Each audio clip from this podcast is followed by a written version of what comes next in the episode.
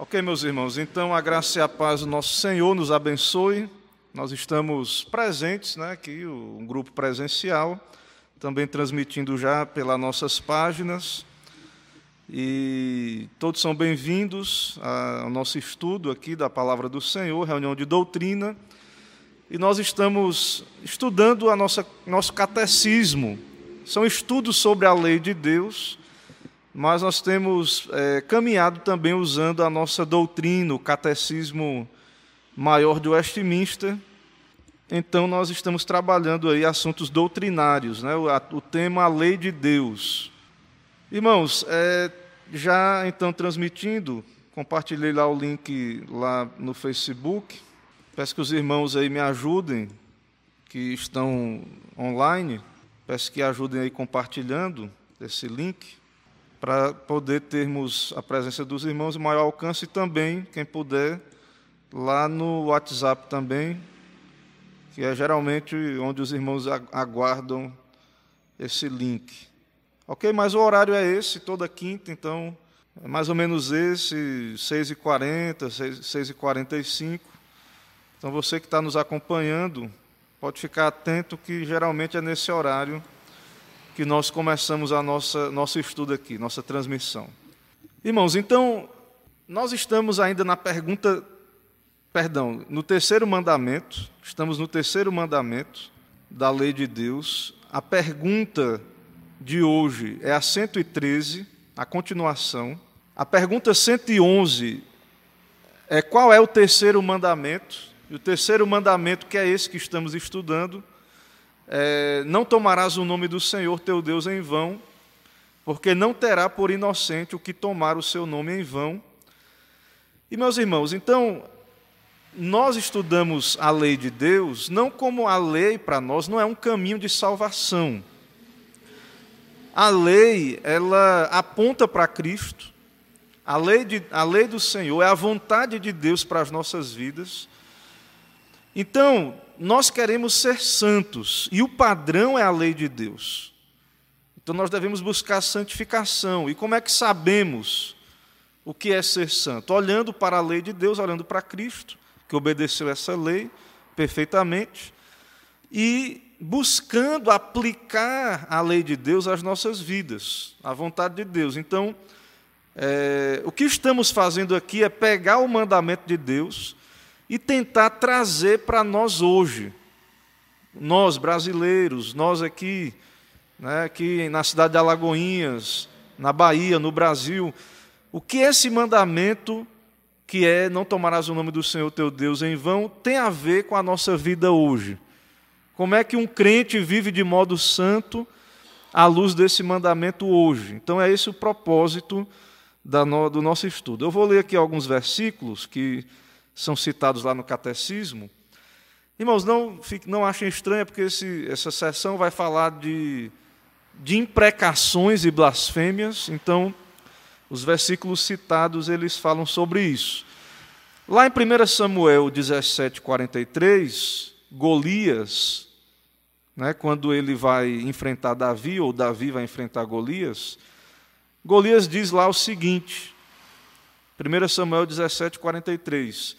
Disse o filisteu a Davi: sou eu algum cão para vires a mim com paus?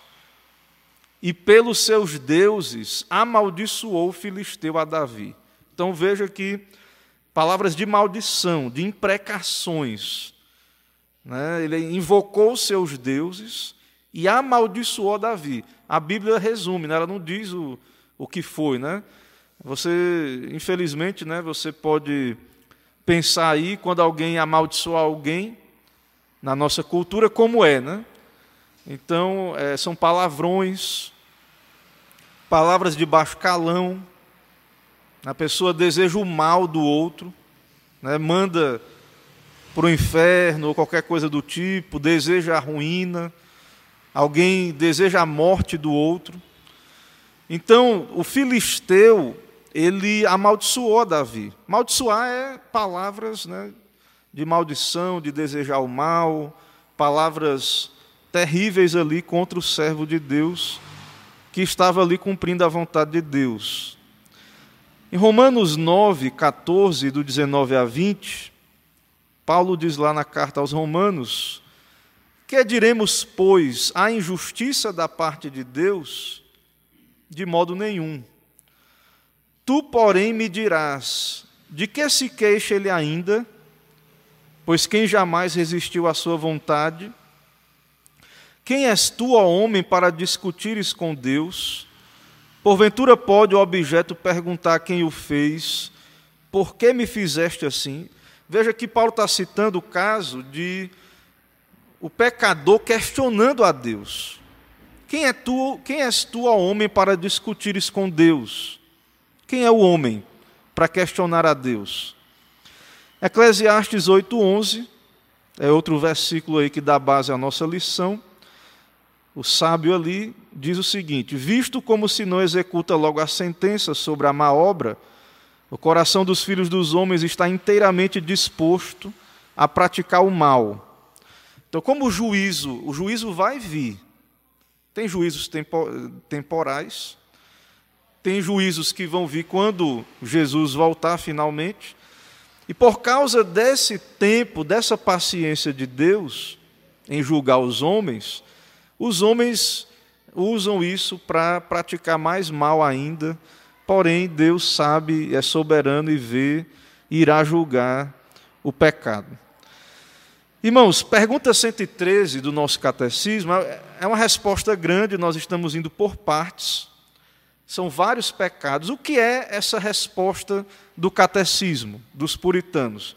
São aplicações. Irmãos, a teologia reformada, a teologia puritana, os nossos irmãos eram teólogos, eles estudavam a teologia sistemática, digamos assim, mas eles eram pastores, eles eram pastorais. Então, essa teologia aqui, ela é feita para nosso dia a dia, para aplicar nas questões é, práticas da nossa vida. Então, o que nós vamos ver aqui, as respostas, nós vamos comentar depois, são questões de fato, de comportamento, de aplicação, de vida. Né? Então, nós devemos viver, praticar a palavra. A fé genuína transforma o pecador e nos leva à obediência, nos, nos inclina à obediência. Então, a resposta da pergunta cento e treze, o que nós vamos ver hoje, fala de alguns pecados proibidos no terceiro mandamento, que são: toda maldição, juramentos, votos e sortes malignos, a quebra dos nossos juramentos e votos lícitos, o cumprimento dos nossos juramentos e votos ilícitos, murmurar contra, contender com, esquadrinhar com insolência e aplicar mal os decretos e a providência de Deus.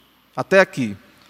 Então, maldição, juramentos, votos e sortes malignos, quebrar os juramentos e votos lícitos, cumprir votos ilícitos, murmurar contra Deus, sua providência, tudo isso, segundo o nosso catecismo, interpretando a palavra de Deus, são algumas quebras do terceiro mandamento. Tem várias outras referências, vou ler mais algumas, perdão, vou ler uma. Tem um caso muito conhecido de maldição, de alguém que amaldiçoou. Vocês lembram que Davi, Davi pecou, Davi adulterou, de alguma maneira mandou matar ou matou, né, é, Urias, e ele se arrependeu, Deus o perdoou, e houve consequências do seu pecado. O seu filho Absalão, ele tomou o reino, Davi teve que fugir, e lá em dois Samuel dezesseis, cinco a dez...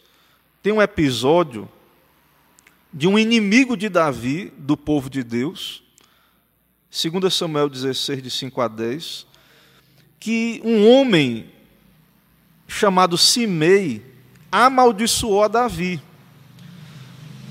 Quando Davi ia saindo da cidade pela sua vida, ele atirava pedras contra Davi, contra os seus servos, contra os valentes de Davi, amaldiçoando, dizendo: fora daqui, fora homem de sangue, homem de Belial.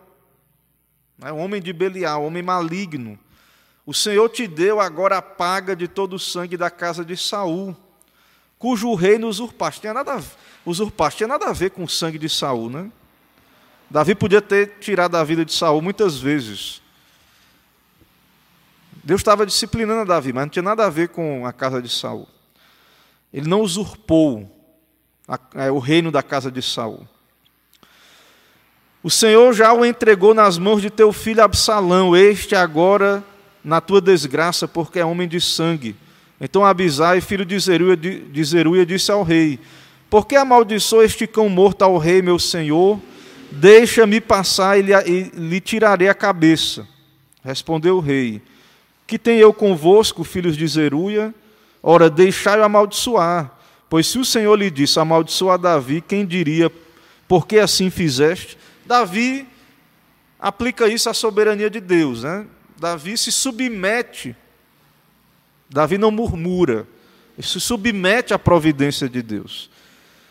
Ele sabe que é falso o que está sendo dito ali.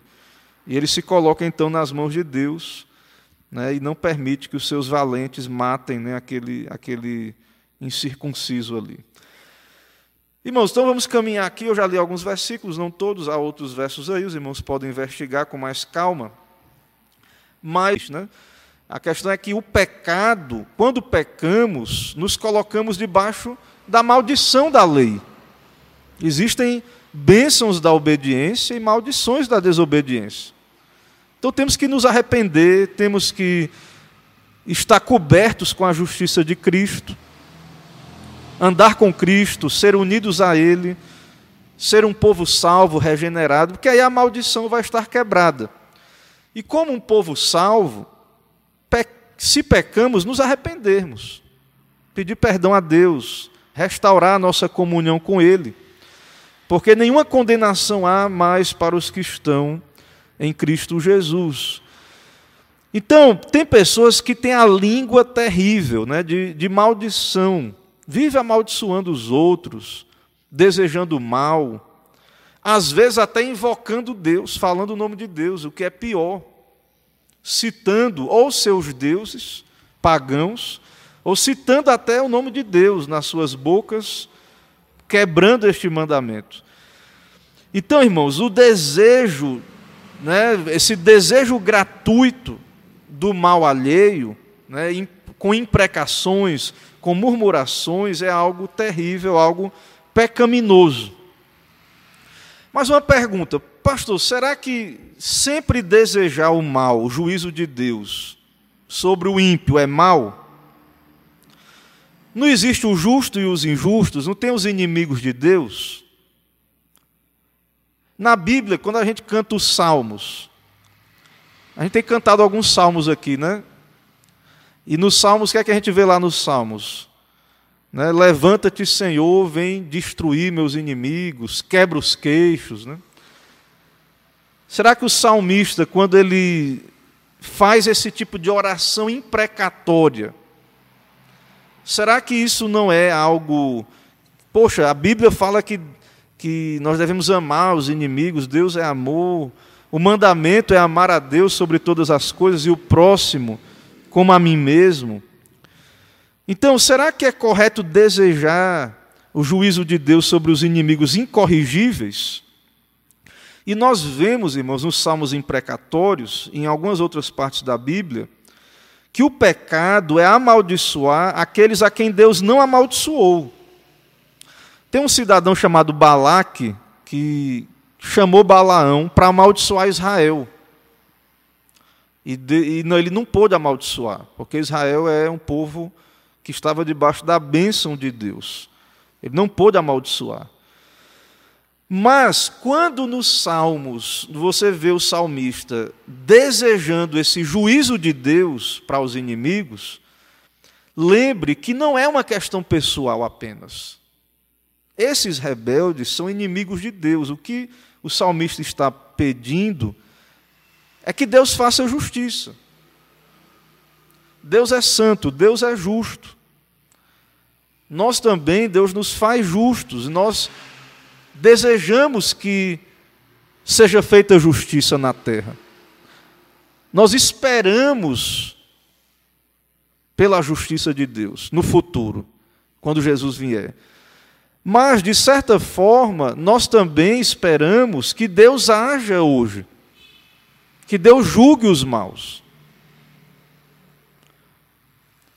Há uma expectativa também. Então, quando o salmista ele faz essa oração imprecatória, ele tão somente está desejando que Deus venha, que Deus venha com justiça, que é algo que o coração crente deseja. Um exemplo de salmo imprecatório é o Salmo cento e trinta e sete. O povo foi levado cativo para a Babilônia, e eles dizem ali que nas margens dos rios da Babilônia nos assentávamos e chorávamos, lembrando, lembrando-nos de Sião. Nos salgueiros que lá havia pendurávamos nossas harpas. Aí os captores ali pediam canções, e como, como entoar as canções de Deus em terra estranha. E aí, a partir do verso sete do Salmo cento e trinta e sete, o salmista diz: contra os filhos de Edom, lembra-te, Senhor, do dia de Jerusalém, pois diziam: arrasai, arrasai, até os fundamentos. Lembra que eu disse que Edom é os descendentes de Esaú, e eles são um tipo do ímpio, do inimigo do povo de Deus, do inimigo de Deus.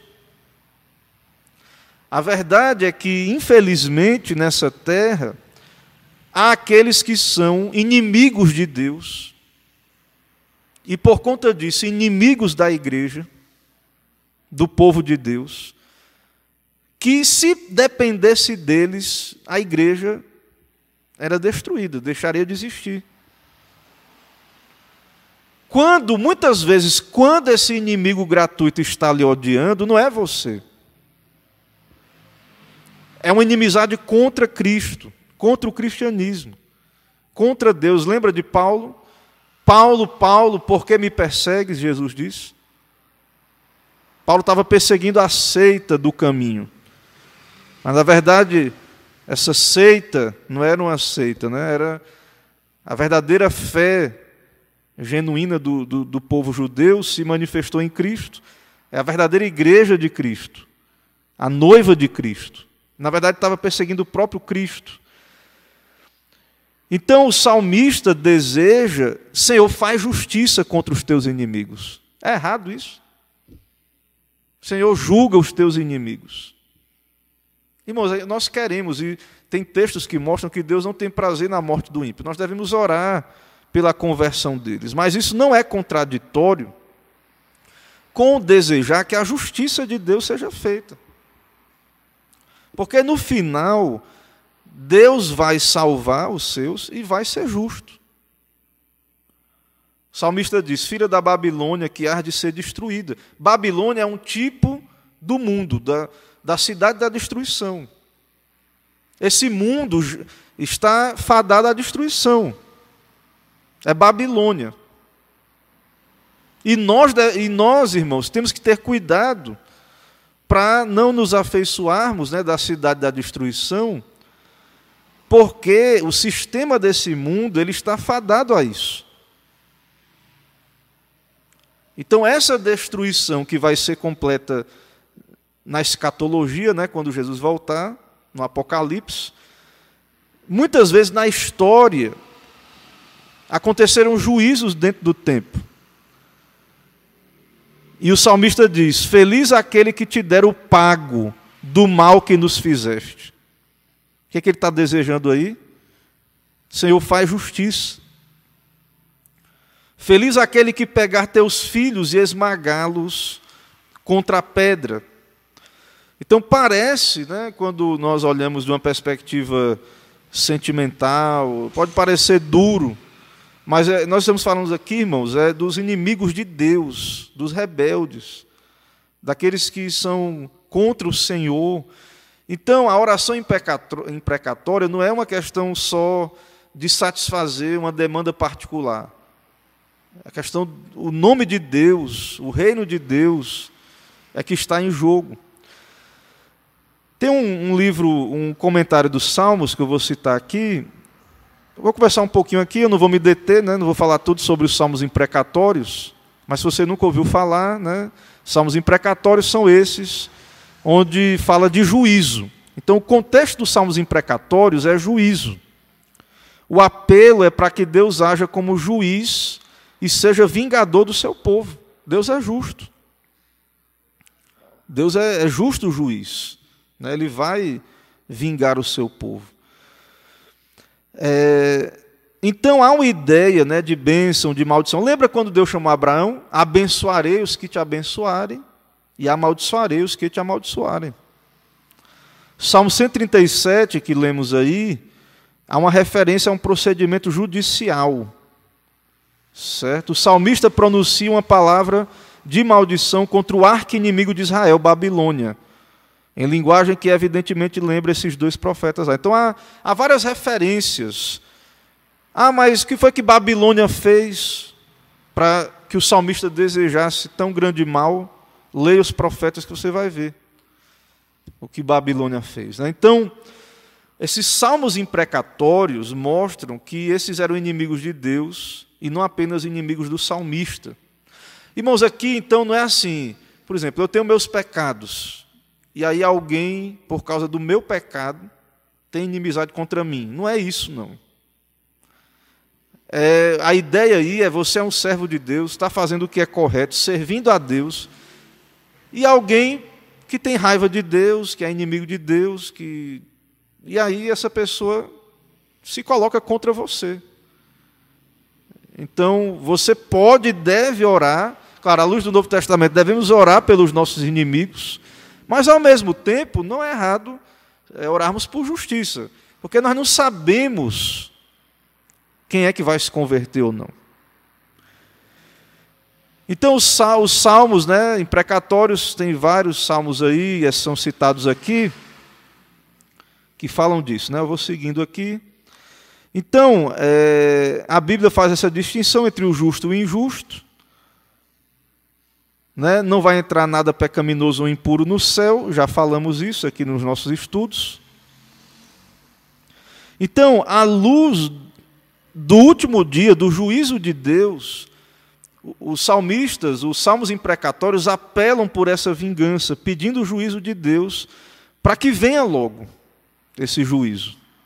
Ok? Então, é, salmo imprecatório é mais ou menos isso. Então, não fique assustado quando você lê a Bíblia, não está errado. Né? É, é, entenda, busque entender, né, que Deus é justo, que há inimigos, e que Deus é um Deus de justiça, de vingança. Então, não busque você mesmo vingança. A ideia do salmo imprecatório é: ore a Deus, tenha fome e sede de justiça, coloque diante de Deus, espere em Deus, saiba que não há pecado que vai ficar impune, né? E se esse pecador não se arrepender, ele vai ter que responder diante do Senhor. Ok? Então, esse é um ponto aí. Então, é... tem horas, então, que nós, como Igreja de Deus, devemos cantar os salmos. E veja a... como é sadio, né, o cantar os salmos, que é uma prática reformada. Não tem como estudar a reforma. E quando cantamos os salmos, cantamos as orações imprecatórias. E ali, alguns dizem, né, e eu creio, ali, é o, o salmista era profeta, ele estava falando como a, o próprio Cristo, o Espírito de Cristo estava falando na boca daqueles salmistas ali. E, irmãos, isso traz para nós conforto, saber que Deus é justo, saber que Deus vai fazer justiça. Então, veja que nós estamos cantando as palavras do próprio Cristo, quando cantamos os salmos, pedindo juízo, pedindo a Deus que... que possa, e isso conforta o nosso coração.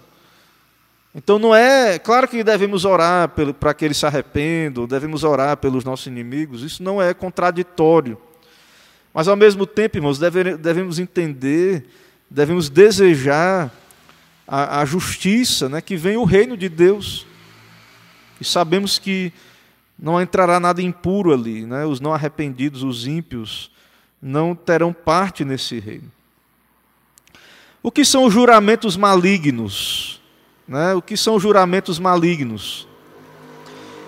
Então, é, são juramentos blasfemos, né? Tomar o nome de Deus em vão, xingamentos, jurar em nome de divindades falsas. Isso é um pecado comum.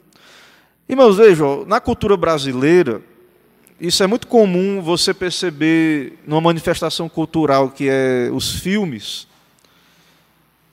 E não só no, nos filmes, né? Na verdade, a pessoa normal, que não é religiosa, que não é cristã, é a pessoa normal que está aí vivendo, que está produzindo conteúdo, né, na internet, você vê o quê? O que é que você encontra? A boca é imunda, né? Aquele filme não tem como você assistir, é, é cinquenta palavrão por minuto, né, ali. E há um, um costume, né, de, dessa, desse, dessa linguagem blasfema, né, uma linguagem de baixo calão, certo? É... E às vezes mistura com o uso do nome de Deus. A mesma boca que está toda hora falando palavrão, aí fala o nome de Cristo, o nome de Deus, expressões às vezes até inconscientes, né, mas que não deixa de ser pecado. Embora talvez a pessoa não esteja querendo diretamente, é, é mais uma questão de hábito do que ali ser algo que manifesta ali em si, nas palavras, a inimizade, mas a falta de temor de Deus. Então, é, tudo isso é característica, irmãos, do coração depravado, né, da, do homem caído, do homem que não teme a Deus. Então, muita gente, até crente, tentando justificar o uso do palavrão, né? O uso, ah, os salmos imprecatórios, como acabamos de citar. E muita gente tenta é, justificar que o crente tem a boca suja. Não, irmãos, a gente, porque é pecador, acaba, às vezes, falando, né, as imprecações. Mas nós devemos nos arrepender. Não devemos querer normatizar isso, né? Rebaixar o padrão. Então, é, é claro que é difícil, né? É difícil viver no mundo, é difícil lidar com a injustiça. A pessoa talvez sinta vontade, né, de falar um monte de coisa, mas nós temos que entender, irmãos, que é, nós estamos diante do Senhor. Né? Tem uma passagem muito interessante de uma disputa que é citada lá no, no livro de Judas, que houve uma disputa entre o arcanjo Miguel com, com Satanás pelo corpo de Moisés. E o arcanjo, ele não ousou pronunciar juízo infamatório, mas ele disse, o Senhor te repreenda. O, Senhor, o, o anjo santo, o anjo não caído, né? Ao lidar com o anjo caído, É, sendo ele poderoso, né? Poderoso, um, um santo anjo de Deus, mas ele disse, o Senhor te repreenda. Então, não há justificativa, né, pra... a gente fica querendo colocar a culpa nos outros, na sociedade, mas o fato é que nós devemos ter muito cuidado, né, com o uso da língua e saber administrar essas coisas, e não fazer juramentos malignos. Então, tem gente que vive praguejando, jurando, né, blasfemando. E isso na nossa cultura é muito forte, nessa questão do, do praguejar, do falar palavrões. E o pessoal acha bonito, né? Tem gente que glorifica isso. Que o pessoal é... E muita gente aplaude isso. E, e quanto mais palavrão o indivíduo falar, mais ele tem seguidores aí no, na internet, né? Muita gente glorifica essas coisas, né? Então, isso é contrário, irmãos, ao que nós entendemos na palavra de Deus. O que é uma blasfêmia disfarçada? E aí a gente cristianiza isso. Muitas vezes o crente, ele não, não fala esse monte de coisa, mas ele disfarça com a linguagem gospel, né, evangélica. Ele cita aqui algumas, né? O autor é americano, mas ele cita Minha Nossa, Nossa Senhora, Deus Pai, né? É, em vez, para não falar Deus Pai, porque é um título de Deus, às vezes fala Meu Pai. Eu sei que, irmãos, que algumas coisas dessas são expressões que nós costumamos, por força de hábito, usar. Mas, e também sei que a gente não é acostumado a ouvir uma exposição da lei e essas aplicações. Mas tudo isso, irmão, se a gente parar para pensar, a ideia aqui do autor é que isso é uma maneira de é, não falar, substituir, né, o, o praguejar, os palavrões. Então, alguns, em vez de falar Jesus, falam Jesus, troca o, o E pelo I, né? Então, tudo isso, é, essas pessoas fazem isso porque elas, às vezes, assim, né? Ou porque não crê em Deus, e, mas não quer deixar de falar alguma expressão. Né? É, às vezes só fala ave em vez de Ave Maria. Né? É, então, as, muitas vezes, essas coisas são blasfêmias disfarçadas. Certo? Blasfêmias disfarçadas. Né? É, Jesus disse também que nós não, de, nós não devemos... É, não precisa você jurar, ficar jurando, falando o nome de Deus. A nossa palavra tem que ser uma palavra tão firme que seja o teu sim, sim e o teu não, não. Que passado isso vem do maligno. Então não precisa falar de Deus para poder você ter crédito. Não deveria, né? E perceba então que muitas vezes a cultura de dentro da igreja é só uma substituição. Eu estava vendo, não é a aula de hoje, mas a lição de hoje, mas estava vendo, vou falar isso depois com mais detalhe, é, a magia é querer manipular a realidade usando palavras. Né? E isso é muito parecido, o pessoal traz isso para o meio evangélico, ah, o nome de Deus tem poder, e claro que Deus é poderoso, mas assim, essa tentativa de manipular usando palavras, isso é um tipo de, de maneira de... tornar, né, de manipular o nome de Deus, a palavra de Deus é um tipo de magia evangélica, né, digamos assim. Então nós devemos ter cuidado, irmãos, com esse tipo de, de situação. Claro que isso vai exigir de nós, porque isso... Muita coisa, por exemplo, eu, eu, eu que trabalho comunicando, né, eu nem percebo algumas coisas, você, são coisas que são vícios de linguagem. Eu, eu acabo repetindo algumas expressões, às vezes quando eu escuto a gravação eu percebo, é, mas é, são coisas difíceis, mas que, para a glória de Deus, nós como, como cristãos devemos melhorar, reformar a nossa fala e, e evitar tudo aquilo que, que vai contra é, esse mandamento, que não condiz com uma vida santa, uma vida, né, de, de dedicação a Deus. Tem um, um, um livro, não é, não é reformado, faz muito tempo que eu li, eu até vi vendendo aí um dia desses, que é a celebração da disciplina. E aí essa disciplina não é a disciplina eclesiástica, não, é a disciplina, nós nos, disciplina de ler a Bíblia, de orar. E tem uma disciplina que, lá, que eu li, até lembro até hoje, que o nome dela é a solitude. Que essa disciplina é a capacidade de ficar calado, né? de, de segurar a língua. Né? Então, é, como Tiago diz, né, na sua carta, todos nós devemos ser prontos para para ouvir, né, e tardio para se irar, né, e, e acho que é para falar também, alguma coisa assim. Então, é, nós devemos ter esse cuidado. Então, a língua, ela é algo sério. E Jesus disse que nós, os homens vão prestar contas de toda palavra frívola no último dia. Sabe por quê? Porque, assim, é duro isso que eu vou dizer agora, mas é a realidade. Aquilo que nós falamos, a fala revela o coração, né?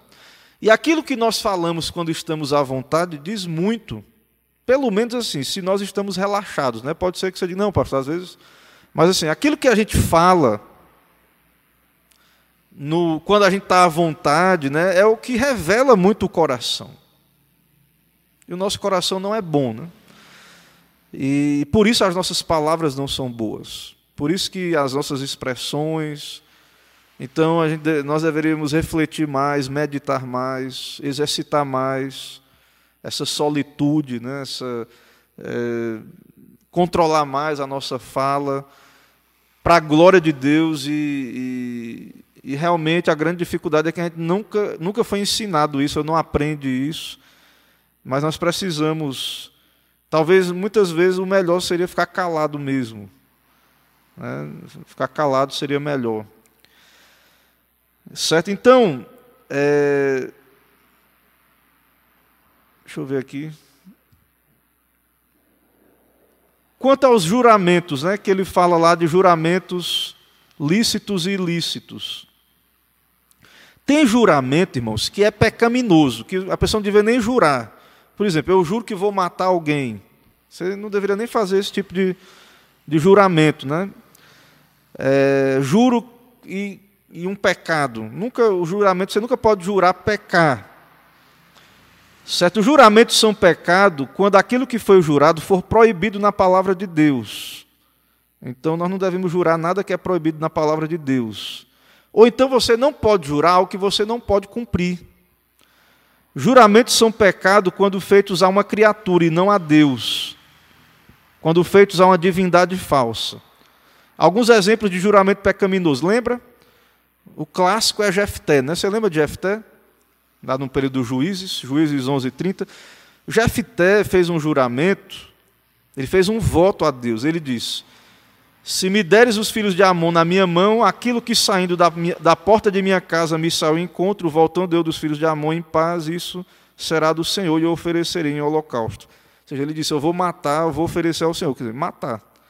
Porque o holocausto era um sacrifício que o animal era morto, né?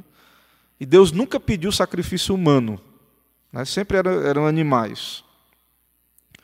Então ele fez um voto. E aí a história é: a filha dele saiu, né? E tem um debate entre os teólogos se ela morreu, se não morreu, se ele matou, se não matou.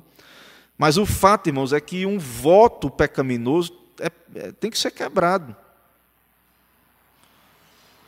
O juramento dos judeus que conspirava a morte de Paulo. Lembra lá em Atos vinte e três, quando já era dia, alguns dos judeus fizeram conspiração e juraram dizendo que não comeriam nem beberiam enquanto não matassem Paulo. quarenta pessoas juraram que ficar de jejum até conseguir matar o apóstolo Paulo. E eles disseram lá: conjuramo-nos sob pena de maldição a nada provarmos até que matemos a Paulo. Então esse tipo de juramento, né, não deveria ser feito, certo? É quebra do mandamento, né, do não tomarás o nome do Senhor teu Deus em vão. Lança-sortes, né, que está lá no Catecismo, lança-sortes.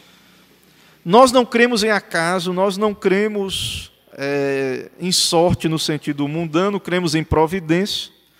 Então, geralmente, quando você lança sorte, nós que cremos na soberania de Deus, sabemos que a vontade de Deus vai ser feita ali, né? E aí temos que ter cuidado para não ficar usando isso para questões banais.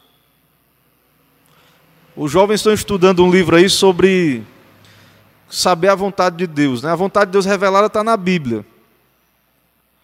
E aí alguém poderia dizer assim: ah, será que Deus quer que eu faça isso? Aí, deixa eu jogar aqui no dado aqui para ver. Então isso é um abuso, né? Um abuso. É uma ideia, é um uso é, abusivo, né, dessa questão do lança-sortes. Porque várias questões, você tem que... Vá ler a Bíblia, vá orar, vá procurar um conselho de um conselheiro sábio, né, em vez de ficar tentando a Deus ou é, fazendo esse tipo de, de uso, né, pecaminoso da, das sortes. Então, isso é um uso leviano, sem reverência, né, porque Deus nos deu a Bíblia. Deus não quer que a gente seja conduzido por jogo de sorte, jogo de azar, né? E aí, lá fora tem pessoal que faz cartomante, né? Esse negócio aí, e negócio de baralho, para adivinhar as coisas. Então, isso aí é pecaminoso. Qual é o nosso dever quanto aos juramentos e votos lícitos? Cumprir no temor de Deus. Então, você fez um voto de algo lícito, cumpra, né? Educar meus filhos no caminho de Deus, a gente faz aqui...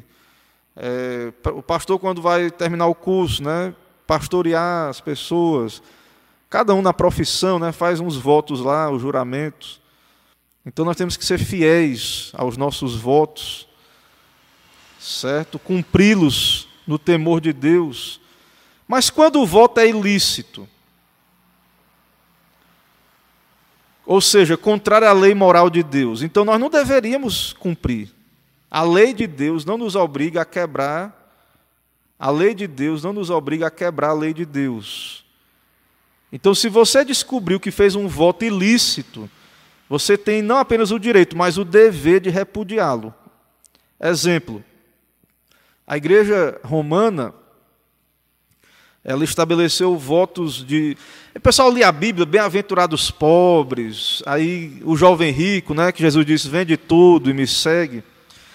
E muita gente entendeu que, é, para servir a Deus mesmo, tem que fazer voto de pobreza, ir para um monastério e vender tudo e ser pobre, né? E o pessoal fazia esses votos. Só que Paulo disse assim, né? Quem não quiser trabalhar, não coma, né? Então, é, não existe esse negócio de, de... Não, não vou ficar esperando Jesus voltar. Jesus está voltando, vou trabalhar mais não.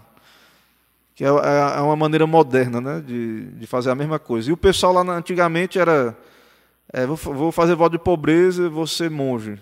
Vou viver do que quem me der alguma coisa, eu, eu como, do que de esmola, né? Viver disso aí.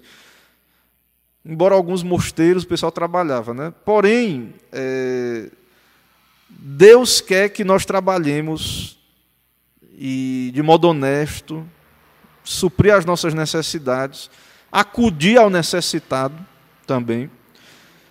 Então, Lutero fez um voto de pobreza, né? Virou monge. Mas depois ele quebrou, né? E outro voto que ele fez foi o voto de celibato perpétuo. Então, se você não tem o dom de ser solteiro, se prepare e ore, peça a Deus que mande um, um, um crente, um servo de Deus, para você casar, porque... É... É uma vocação, né, que, que você tem, se você não tem a vocação do celibato. Então, é, você não pode ficar fazendo voto de que vai ficar solteiro se você não tem o dom para isso. Você não pode fazer. Então, o, os relatos dizem que lá no, no subsolo lá de alguns conventos, alguns mosteiros, era cheio de... Vou falar aqui uma coisa dura, mas tem que ser dito, né? Porque é a realidade, né? Tinha muitas, acharam muitas ossadas de bebês, de abortos. Né? Por quê? Pessoas que não tinham o dom da continência, queriam viver, né, se iludindo com o voto, que era bonito, dizer que, não, eu sou religioso, tenho um voto de celibato, mas não tinham o dom e tava, ficavam abrasados, né? E aí as crianças, né, que pagavam por isso, né, ali, os bebês, né? Isso era, era abafado, né? Então hoje a sociedade faz mais ou menos a mesma coisa, né, com a questão da, do aborto aí. Então as pessoas não são cristãs, elas são contra o casamento. E aí fica se iludindo, acha que pode viver, e aí vive uma, uma vida de pecado. Aí, quando, quando engravida, depois, né, acaba criando um problema e procurando aborto ou coisa desse tipo, né, que é outro pecado que nós vamos ver mais na frente, a quebra de outro mandamento, não matarás. Então, irmãos, nós não podemos fazer votos, é, juramentos ilícitos, né, e nem cumpri-los. Então, Lutero estava livre para casar. Casou com a freira, né? As freiras, ele, so, ele libertou várias freiras para casar. O casamento é de Deus, né? é, o, é bênção, a provisão de Deus para companhia, pra, é o remédio contra a incontinência, é o casamento. Então você tem que satisfazer a sua necessidade fisiológica dentro do casamento, né? Ela existe, Deus criou a necessidade fisiológica, né? E ela tem um lugar para ser satisfeita dentro do casamento, certo? Então, esse negócio de voto de celibato, né? Esse pessoal que fica escolhendo esperar e espera para sempre, né? Escolhi esperar e pronto. Tem uma, um, nós vamos chegar lá aqui no Catecismo, quando fala do não adulterarás, que é a demora indevida para o casamento, é pecado. Demora indevida. A pessoa fica, fica escolhendo esperar, esperar, enquanto espera, né? Aí cai em pecado e, e aí é complicado, né? Então, É, não fique fazendo voto a Deus, não faça votos desse tipo. Não é Deus, não, Deus não quer isso pra, de ninguém. Então, ore a Deus, se você tiver o dom do celibato, você seja. Se não, procure o casamento, vai vir no tempo de Deus. Se demorar, Deus é soberano. Se vier logo, Deus sabe o que faz também. Porém, é, nós somos contra esse tipo de voto aí. Exemplo de pobreza e de celibato. E também gente que jura matar os outros, né? Outro personagem que fez um juramento ilícito, Herodes. O que foi que Herodes fez? Herodes tinha uma mulher que tinha uma filha, Herodias, que dançou. Ele estava no banquete com os outros nobres. E aí ele fez um juramento, né, que ele não deveria ter feito. Ele jurou que daria até a metade do reino que ela pedisse, o que ela quisesse. E aí a mãe, né, ela não gostava, porque Herodes era casada com uma mulher que tinha sido casada com o irmão dele. E João Batista dizia que era ilícito o casamento dele. E aí a mulher tinha raiva de João Batista e ela disse para a filha, ó, peça a cabeça de João Batista. E Herodes deveria ter quebrado o seu juramento, porque ele não deveria nem ter jurado isso, né? Porém, foi mais fácil para ele, né? Ou pelo menos assim, ele não quis perder a moral na frente dos amigos, né? Não quis perder a moral dele. Então, ele preferiu mandar matar João Batista, mesmo ficando triste. Certo? E por último, aí, se tiver alguma dúvida, perguntas. Por último aqui, já caminhamos para concluir. O último pecado aqui. É, o pecado de esquadrinhar com insolência e aplicar mal os decretos da providência de Deus. Então, isso também é quebra desse mandamento, não tomarás o nome do Senhor teu Deus em vão. Ficar investigando os segredos de Deus, os mistérios de Deus, querendo satisfazer curiosidade pecaminosa. Isso é pecado, porque há mistérios que Deus não revelou para nós, certo? É, por exemplo, um exemplo de, desse pecado aqui. Alguém, alguém chega e diz assim, se Deus me predestinou para a vida eterna, com certeza receberei a vida eterna sem precisar aceitar Cristo, nem viver uma vida cristã. Não, pecado, errado. É, resposta errada, né? Faltou a escola bíblica. Faltou a... Não veio para a escola bíblica, né? Esse aí comeu mosca, né? Não participou da escola bíblica. Não é isso que a Bíblia diz, não é isso que a gente ensina, certo?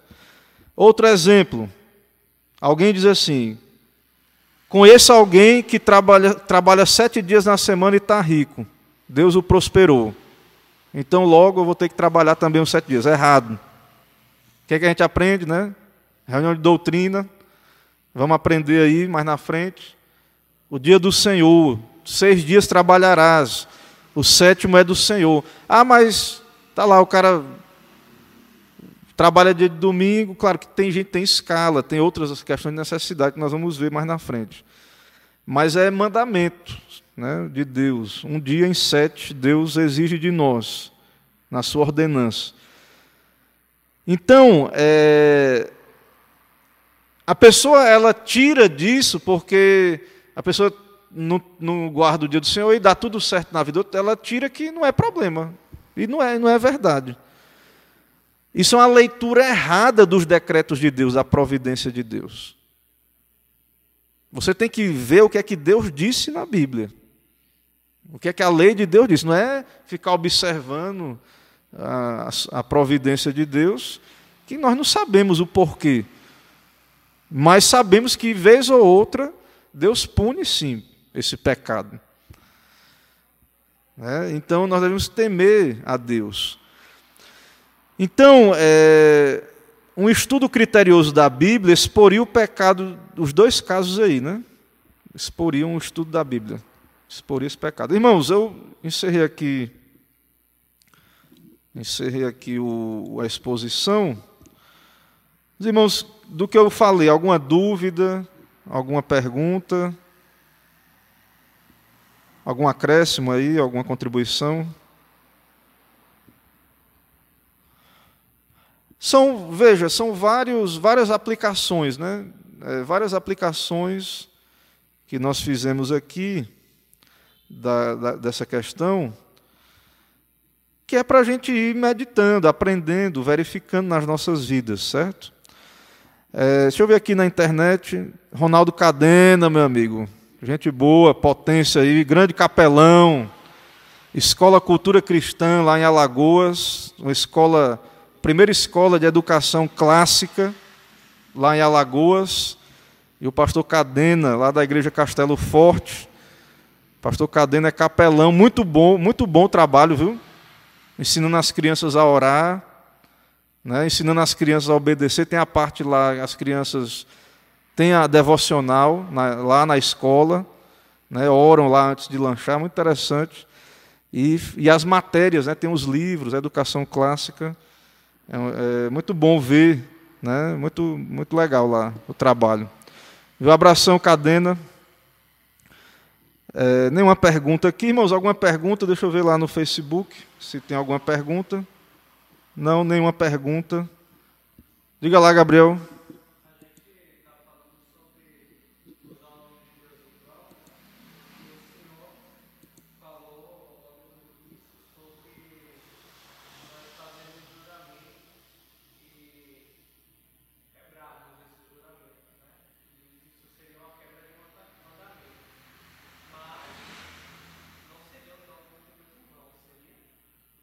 Sim, é porque assim, veja que os, os teólogos, de maneira ampla, toda vez que nós pecamos, nós carregamos o nome de Deus, certo?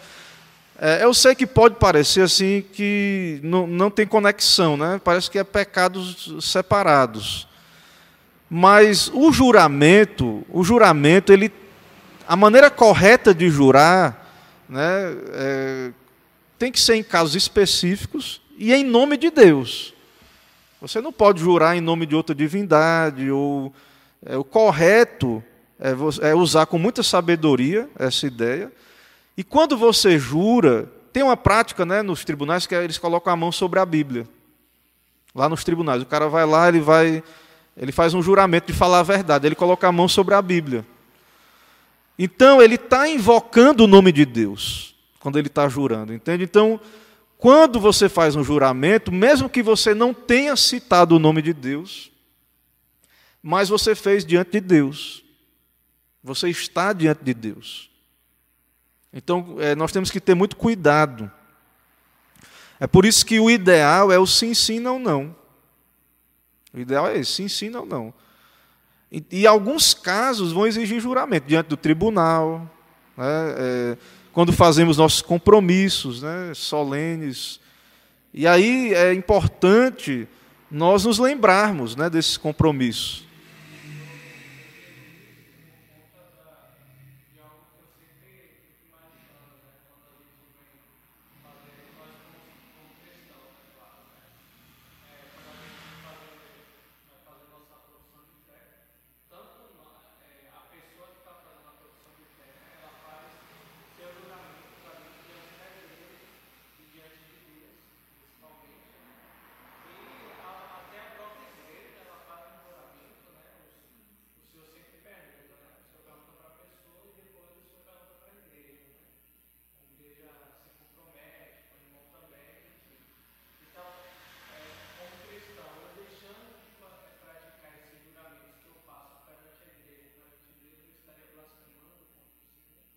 Isso é, seria um pecado, assim, esse pecado da quebra do juramento. Por exemplo, alguém vem para a igreja e faz o juramento de cumprir algo diante do Senhor. Aí ele vai lá e, e quebra esse juramento. Com base em que a igreja vai disciplinar essa pessoa? quebra desse mandamento. Porque assim, irmãos, é importante a gente entender que essa é a lei de Deus. É... Pecado é a quebra da lei de Deus. Para ser pecado, tem que quebrar um mandamento. Para algo ser pecado, tem que estar havendo a quebra de um mandamento. Então, a ideia é aprendermos a conectar essas coisas. Então, é, o conselho pode disciplinar alguém que fez um compromisso, um juramento, e, e não cumpriu? Pode. Um pai pode disciplinar o filho? Pode. Né? É, e o ideal seria mostrar, ó, você pecou. Por que que você pecou? Porque você quebrou a lei de Deus, você pecou contra Deus. E aí, também é a ocasião de pregar o Evangelho.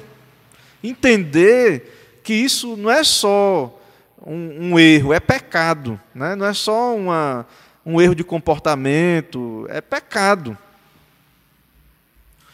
Né? Então, é, é muito sério. Né? E aí, como o Gabriel está dizendo aí, veja... A, a, o problema, né, de quem... É por isso que a gente é, tem que ter muito cuidado. Né? É, as pessoas que vêm aqui para a igreja, fazem compromissos, a gente não é precipitado, não deve ser precipitado quanto a isso. A gente não tem essa... Né, não é só números, porque é um compromisso solene, né, diante de Deus, né, que a pessoa faz ali. São compromissos, né, que são feitos diante do Senhor. Quando eu fui me formar, É, eu pedi várias vezes e tal. Hoje em dia tem gravação, né? É, cadê? Me dê a cópia. Eu queria a cópia do, do juramento lá, que o juramento, né, que a gente faz, né? Porque na verdade o, o diploma do meu curso é teologia, mas geralmente nos seminários, que os seminários formam teologia, mas no sentido pastoral, né? Geralmente os votos é, são já de pastor. Né? Mas alguns que, ter, alguns que fazem teologia não vão ser pastores. É, e eu, na época, eu não fui logo para o ministério, eu estava meio em dúvida e tal. E eu ia ter que fazer um, um juramento, né, pastoral, já naquela época. Hoje está resolvido para mim, né? Não há dificuldade nenhuma. Né? Então, se aplica. Né? Mas... É, então, uma pessoa está terminando um curso, um exemplo que eu estou citando, né? O caso lá da minha época de seminário, a pessoa está terminando um curso teológico, então ela tem que fazer um, um, um juramento equivalente ali, né? Senão ela vai jurar algo que ela não pode cumprir. Então, é, é bom você ver, né, o que é que você vai jurar. Os nossos documentos, o que a pessoa jura quando vem aqui na frente, quando vem ser batizado, eles são públicos. A pessoa pode pedir, ela não é. Parece que é surpresa, né? Parece que a pessoa chega aqui no dia, é pega, mas não é. É. Tudo aqui é público, a pessoa sabe o que ela está fazendo, é consciente, ela tem que estar consciente. A igreja também tem que estar consciente. Então, é, realmente, quando nós esquecemos nossos compromissos, nós estamos tomando o nome do Senhor, nosso Deus, em vão. E Deus, na ceia, nos sacramentos, a gente renova essa lembrança. Né? Então, nós não devemos ficar pisoteando eh, essas coisas, porque existe uma bênção da obediência e existe maldições da desobediência. Deus disciplina, Deus é justo. Então, o nosso compromisso é com Deus, não é com a igreja apenas visível, com a placa. Né? Você fez votos, juramentos solenes, diante do Senhor. Certo? Então, isso é, isso é muito importante. Irmãos, vamos orar para concluir, certo? Vamos, vamos orar. Deus abençoe aí, né, nosso irmão Sávio. Sávio também... Acho que Sávio já, já, já é pastor. Ele, eu conheci ele é, seminarista, licenciado, não sei como é que está. Parece que tem uns irmãos lá da, da Igreja Castelo Forte, né? Zilef e outros irmãos lá. Deus abençoe lá a igreja, viu? Os irmãos lá, ovelhas lá do pastor Cadena. Irmãos, vamos orar, vamos orar ao Senhor, encerrando o nosso estudo. Senhor, muito obrigado por poder aprender mais da Tua lei, poder aprender, ó Deus, desses mandamentos, a Tua vontade santa, ó Deus, para as nossas vidas. Inclina-nos à obediência. Venha o Teu reino, santifica o Teu nome em nossos corações, nos dando desejo de santificar nossas línguas, ó Deus, nossos compromissos, que possamos levar a sério, que possamos entender que são feitos diante do Senhor e que sejamos, como igreja, pessoas de palavra, pessoas, ó Deus, que santificam o Teu nome, ó Deus, nessa terra. Nos dá uma boa noite, nos leva em paz, nos dá uma noite de paz, nos abençoa, é o que pedimos, oramos em nome de Jesus. Amém. Irmãos, Deus abençoe todos os que nos acompanharam aí, os irmãos presentes. Eu vou encerrar a transmissão, graça e paz, até uma próxima oportunidade. Amém.